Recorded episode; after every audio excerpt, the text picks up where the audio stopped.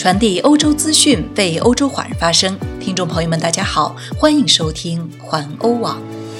今天是二零二一年二月六号，星期六，农历腊月二十五。我是主播陈旭，在荷兰为您播报。下面请收听环欧每日播报。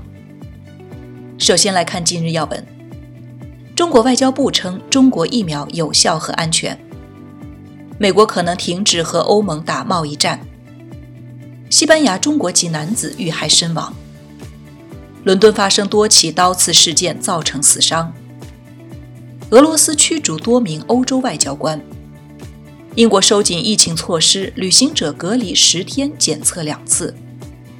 牛津大学表示，其疫苗可对付新冠病毒英国变种。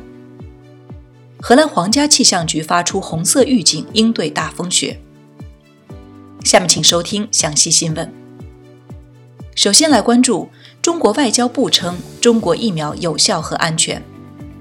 法国总统马克龙批评中国疫苗相关信息不透明之后，中国外交部五日回应说，中国疫苗是有效和安全的。二月五日在例行记者会上，法新社记者问，法国总统马克龙称中国疫苗相关信息缺乏，如果中国疫苗无效，会加速病毒变异。没有任何中国疫苗的临床数据被分享，外交部对此有何评论？中国外交部发言人汪文斌表示：“实际上，我们已经多次介绍了中方在疫苗研发问题上的科学和负责任态度。中国政府始终把新冠疫苗的安全性和有效性放在第一位。中国疫苗研发企业始终严格依据科学规律和监管要求，依法合规推进疫苗研发。”并积极开展国际合作。去年底，中国国家药监局也正式附条件批准了中国国药集团中国生物生产的新冠灭活疫苗上市申请。目前也已经有阿联酋、巴林、埃及、巴西等多个国家批准使用中国的疫苗，这些都充分验证了中国疫苗的安全性和有效性。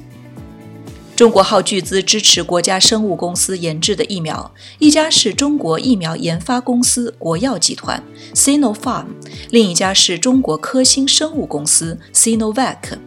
世界卫生组织二月五日举行疫情例行发布会，称世卫正对十三款新冠疫苗展开评估，其中四款疫苗的评估进度已经到了后期阶段。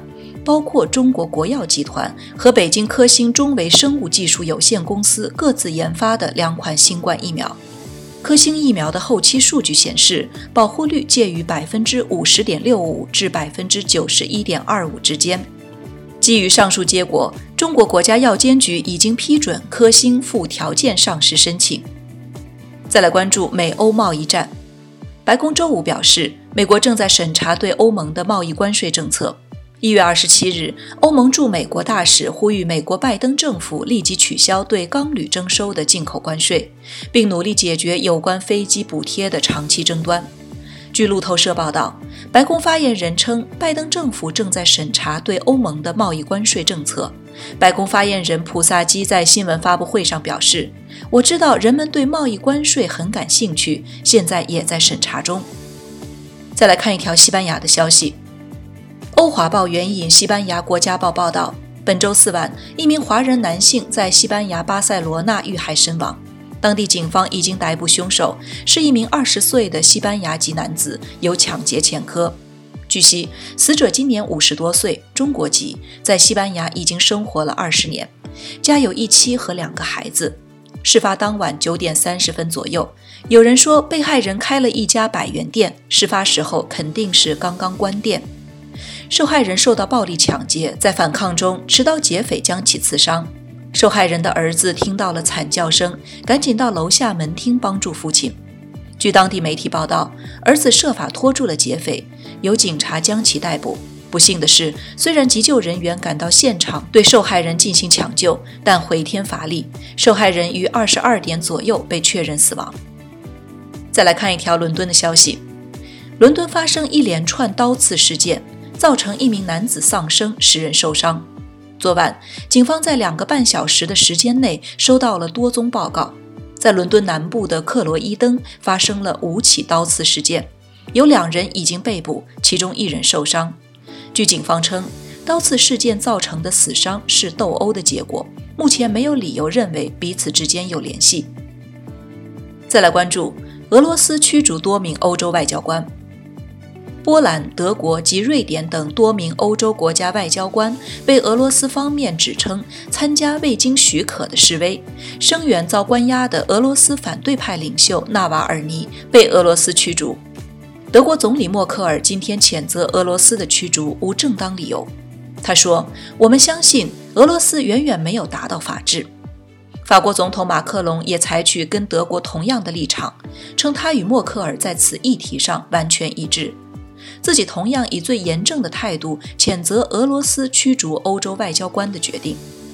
波兰今天警告，俄罗斯驱逐波兰外交官将加剧双方关系中的危机。俄罗斯今天稍早称将驱逐波兰、德国及瑞典的外交官后，波兰外交部已传召俄罗斯驻华沙大使。再来关注英国疫情措施。英国卫生部证实，从二月十五日开始，英国将要求来自旅行禁令名单国家和地区的所有旅客，在政府认可的酒店等住宿设施内隔离十天，费用自理。英国政府官员近期与航空业、海运业、酒店业以及餐饮业的业内人士密集会面，讨论相关安排。具体措施将在下周公布，包括指导旅客如何预订符合隔离规定的住宿设施。另外，据英国电讯报报道，英国也将为所有入境旅客进行两次病毒检测，以遏制变异冠状病毒在英国的蔓延。详情将于下周公布。再来关注牛津大学疫苗。英国牛津大学表示，与阿斯利康共同研发的新冠疫苗对英国变种病毒的效能与先前流行的病毒相似。据路透社报道，牛津疫苗实验首席研究员波拉德说。我们在英国的疫苗实验中获得的数据表明，该疫苗不仅可以抵抗原始的大流行病毒，而且还可以抵抗从2020年底开始导致整个英国疾病激增的新型变种。该疫苗的共同开发者吉尔伯特则表示，尽管该疫苗具有对抗英国变种病毒的功效，但疫苗仍可能需要针对未来的变种进行改良。